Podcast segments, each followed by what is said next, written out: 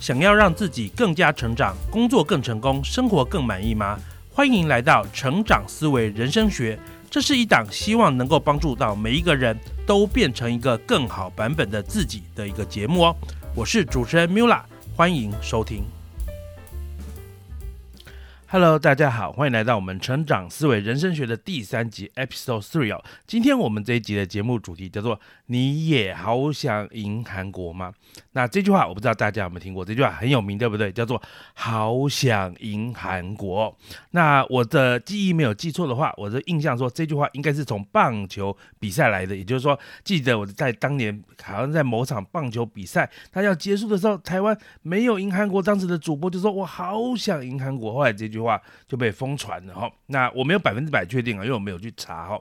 那其实老实讲，在棒球这个领域，大家很想赢韩国，这是可以理解的哈。那我自己从小看棒球长大，所以我们都知道嘛，棒球是台湾的国球。那传统来说，至少在我小学几十年前呢，当时台湾就是所谓的东亚棒棒球三强哦。当时我们在东亚有两个主要的竞争对手，一个是日本，一个是韩国。然后这三个国家呢，常常在亚洲杯啊、世界杯啊，或者各种锦标赛里面去死斗哈。不过，老实说呢，当时随着东亚棒国棒球三强里面呢，实力还是有点点落差的。一般来讲，哦，日本略强于韩国，韩国可能又略强于台湾。当然了，那个差距哈。没有到非常非常大，也就是说，台湾不是完全没有机会去打败日本或韩国的。不过整体而言呢，台湾无论是对上日本或对上韩国，当然也都蛮辛苦的。所以呢，我们台湾的棒球迷就常常会说：“我好想赢日本哦，好想赢韩国。”那如果真的赢了日本，真的赢了韩国，哇，那个就是什么，全台湾都会欢天喜地啊，这是一个台湾的大喜事哈。那啊，当然，在对于日本跟韩国这两个这个宿敌的对手的的的相比之下，其实韩国呢是台湾人更喜欢去比，更不想输，更想赢的。为什么？因为哈。台湾跟韩国之间的一个对比，不是只有在棒球这件事上而已哦。那当年呢，我举个例子，当年我们小时候学这个课本里面有讲所谓的亚洲四小龙，亚洲四小龙里面没有日本哦，因为日本是已经被认为是已开发国家，所以当时开发中国家的亚洲四小龙里面呢，韩国就是放在这里最常跟台湾比的。除此之外呢，像在近年啊，所谓半导体产业很厉害，对不对？我们台积电是台湾之光。很多人看台积电就很开心，为什么？因为台积电是把这个韩国的晶圆代工厂的三星哦压在地上摩擦哦，大家就觉得哇，台积电是台湾之光。但是如果反过来呢？如果哪一天三星超车台积电，我觉得这件事会成为台湾人很多心中的痛哈。所以呢，其实台湾，我觉得台湾有个氛围，就是遇到韩国哈，我们就特别不想输，特别想要去赢韩国。这其实。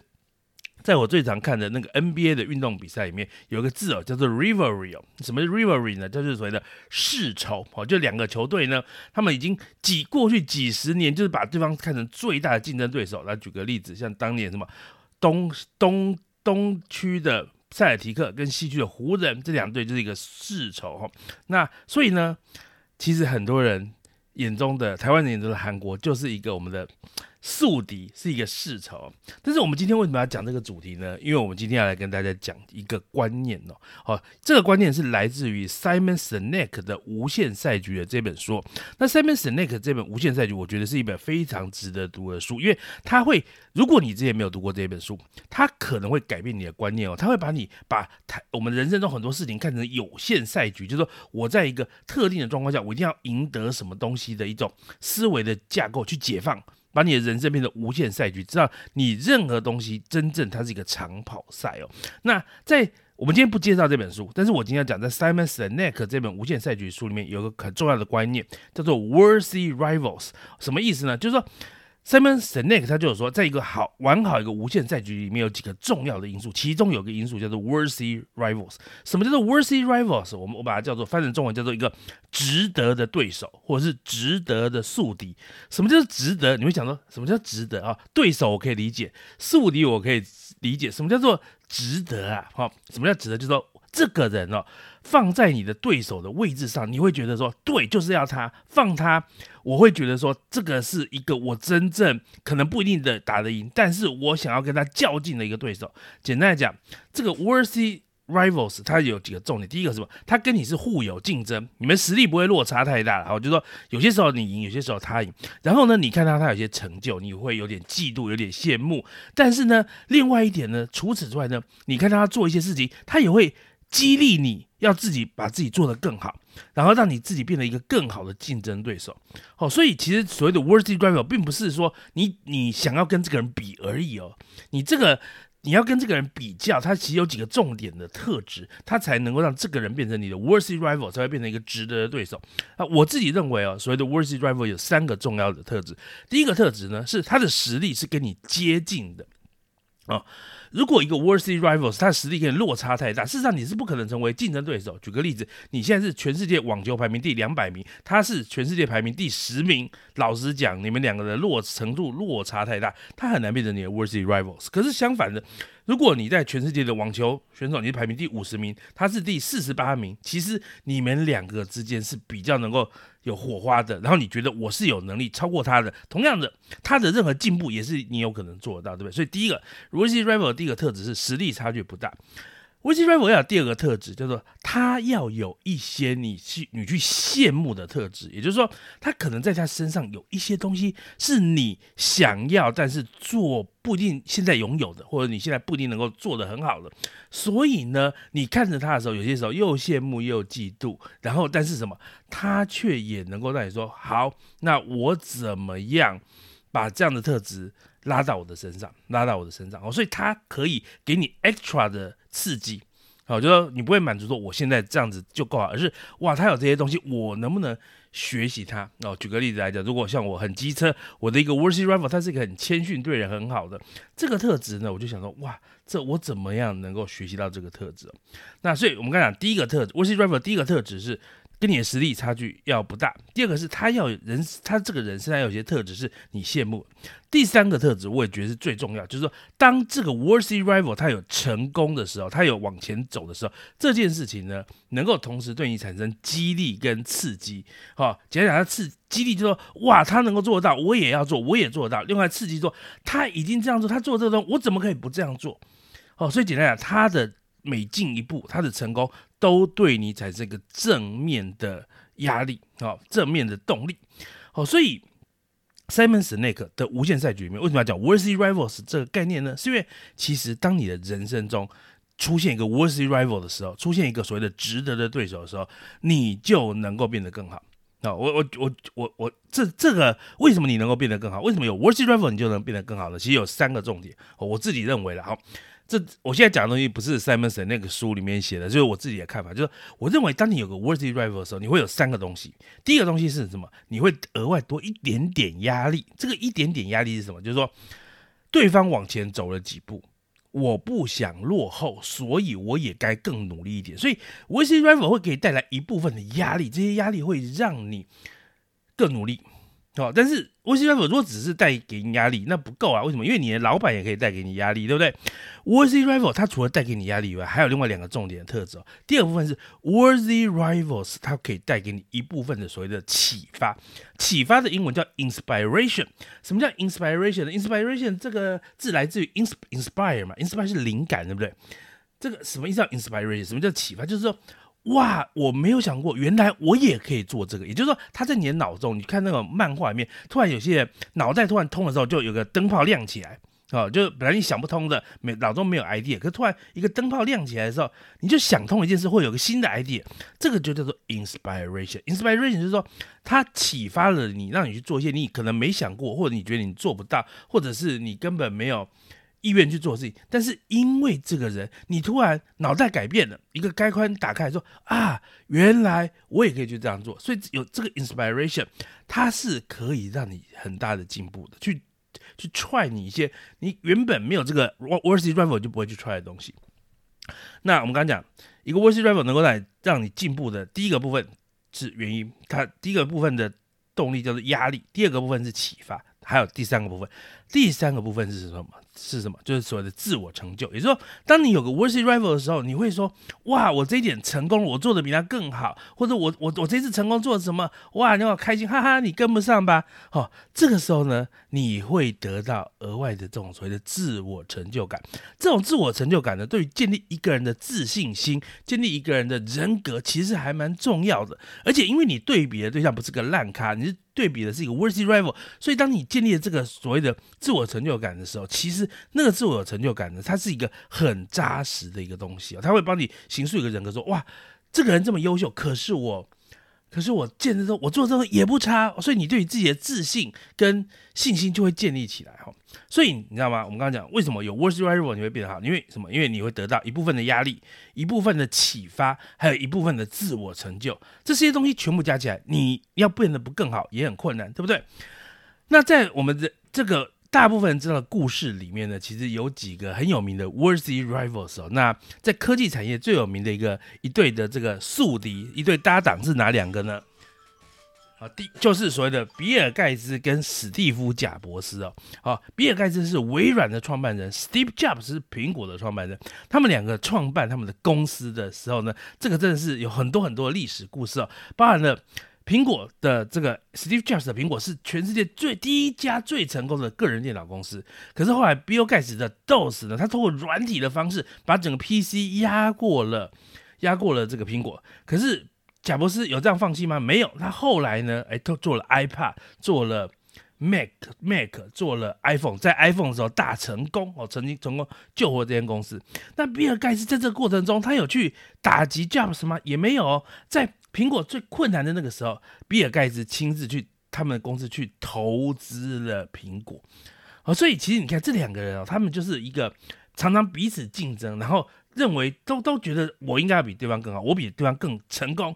问题是谁也不服谁，然后每一个人，然后但是在真正竞争的时候，也都会某个程度的尊重对方哦，所以最后就创造两家伟大的公司，一家是苹果，一家是微软，现正好是现在二零二三年全世界。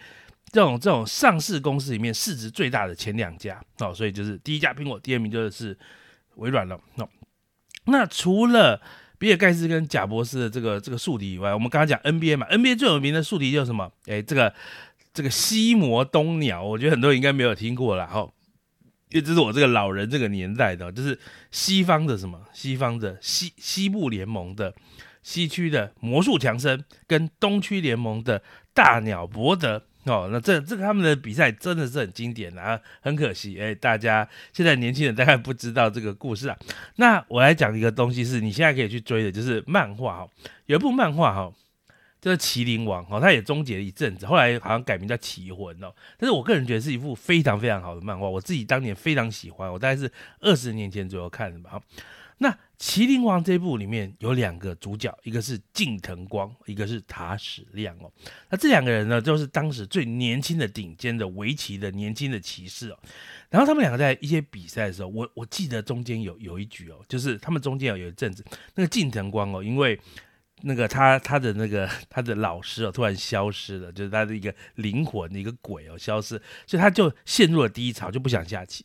但是呢，最后他。重新被激励，然后回到回到比赛的赛场，终于又走出第一场，回到这个围棋赛赛场的时候，那个时候有一个他们的老老前辈，就是一个，因为这部漫画里面有年轻的骑士，也有老的骑士，有个老的骑士看到技能当技能光回来之后，他就说一句话，他说：“围棋啊是要两个人下的游戏。”那当时哦，他们有有个记者在旁边，他说：“你是什么意思？围棋本来就两个人下。”但是他的意思不是这样，他的意思是说，一个最棒的棋局是要有两个顶尖的对手，两个顶尖棋手，他们彼此刺激、彼此激励下，才能够下出那种最精彩的棋棋棋局。也就是说，当这个塔矢亮这个顶尖的年轻骑士，他没有了近藤光的时候，他的。他可能没办法发挥到他的一百 percent 的潜力，因为他没有一个这么好的对手。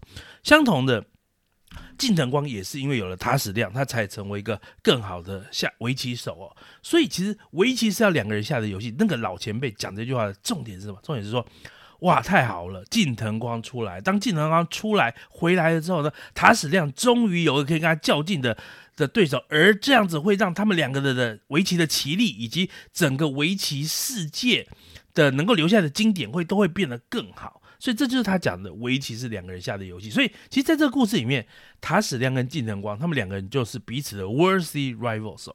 所以我们现在讲了这么多 worthy rival，我们现在讲。我们自己要怎么去应用这件事情，好不好？当然，我非常鼓励大家，你要去找到自己的 worthy rival，找到你自己的那个值得的竞争对手。这个人不一定是让你认识的哦，哈，不一定是让你要认识，因为这个人呢，他只要能够做到我刚刚讲的这些事，第一个，他的实力跟你差距没有那么大；第二个是，他有一些你所羡慕、你所仰慕的特质；第三个，他的任何成功，他做的任何事是能够刺激你跟激励你的，他都可以变成你的 rival。关键是什么？你。把你自己跟他放在比较的上面，你会不会让你自己想要更进步，还是反而会让你说，那我放弃啊，我永远做不到他那样举个例子，如果我们用让我去找 Elon Musk 做比较，那我一定是什么？怎么比我都输，那我就会很灰心，我觉得那我就不要做，反正他他能做的事情我做不到了，然后他好厉害，好厉害，我拍拍手，但是对不起，我做不到，这他就不是我的 worthy rival，因为他没有让我进步啊，对不对？所以。我一定要找 worthy rival，是那些能够，我觉得我看着他做之后，他做了什么东西，我觉得我也可以做什么，让我自己更进步。那举个例子来讲，像在 podcast 啊，像我没有做 podcast，我的 worthy rival 是谁呢？事实上就是 all in podcast。当然严格来讲，我目前跟他落差有点大，可是我就是把 all in podcast 当成我的 worthy rival。为什么？因为当 worthy all in podcast 做了什么时候，我就想要跟上，而且他有什么东西，一些新的突破的时候，他也会对我有一些启发的点，所以。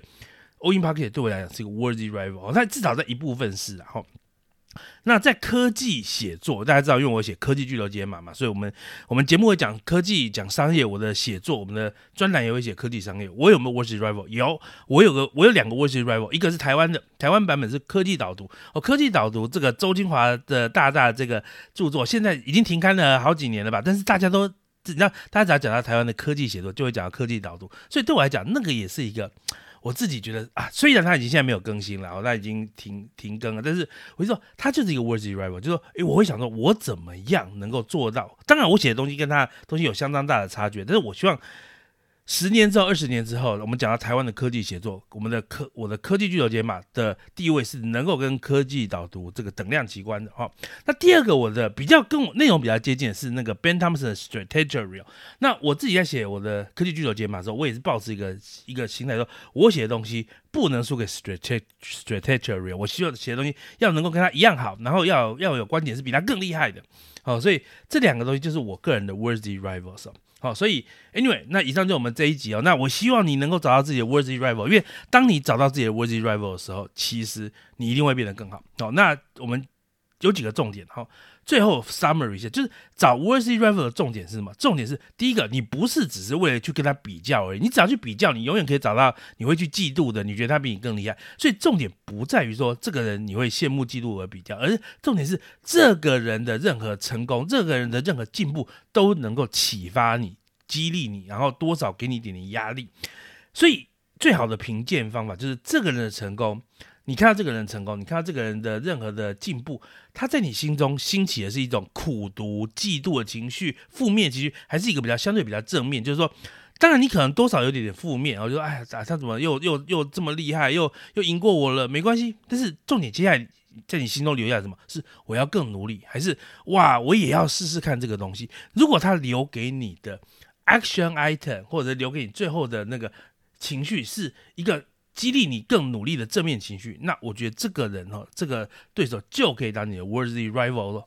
好，那以上就我们今天的成长思维人生学的第三集哦。那希望我们今天讲的这个内容呢，对大家的人生会有帮助哦。希望在你的人生中，你找到你的 worthy rivals。你或许可以在不同的方向去找不同的 worthy rival。你可以在你的工作的某一个部分找一 A 当 worthy rival，你在你的工作 B 的部分去找 B 当。这个 worthy rival 哦，应该这是可以的哈。就我们 worthy rival 也不一定要只有一个哈。那所以那以上就是我们今天的节目，希望你的 worthy rival 能够让你变得更好。成长思维人生学，让你的人生变得更好，让你成为进步版、进化版的自己。那我们节目就到这边，大家拜拜。